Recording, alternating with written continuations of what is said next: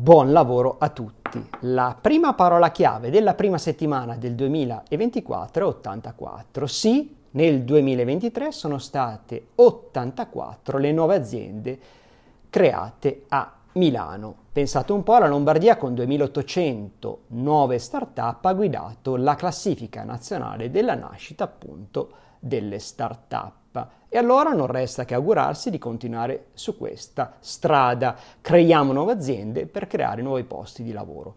La seconda parola chiave della settimana è quasi 3 milioni. Sì, nel corso del 2023 i turisti arrivati a Milano sono stati 2 milioni e 900 mila sono arrivati da tutto il mondo e che cosa hanno fatto? Hanno portato soldi e anche scambio di idee, sì, perché ricordiamocelo che il turismo è una leva dell'economia, ma allo stesso momento genera appunto un confronto benefico per la città. Dunque accogliamo i turisti. La terza e ultima parola chiave della prima settimana del 2024 è M4, non è un gioco di parole. Nel 2024 sarà completata la linea blu della metropolitana milanese che arriverà a San Cristoforo. Bene, molto bene. Non siamo Shanghai, non siamo Pechino, non siamo Tokyo, non siamo New York, però vogliamo milanesi, noi milanesi, continuare a far sì che i mezzi di trasporto siano sempre più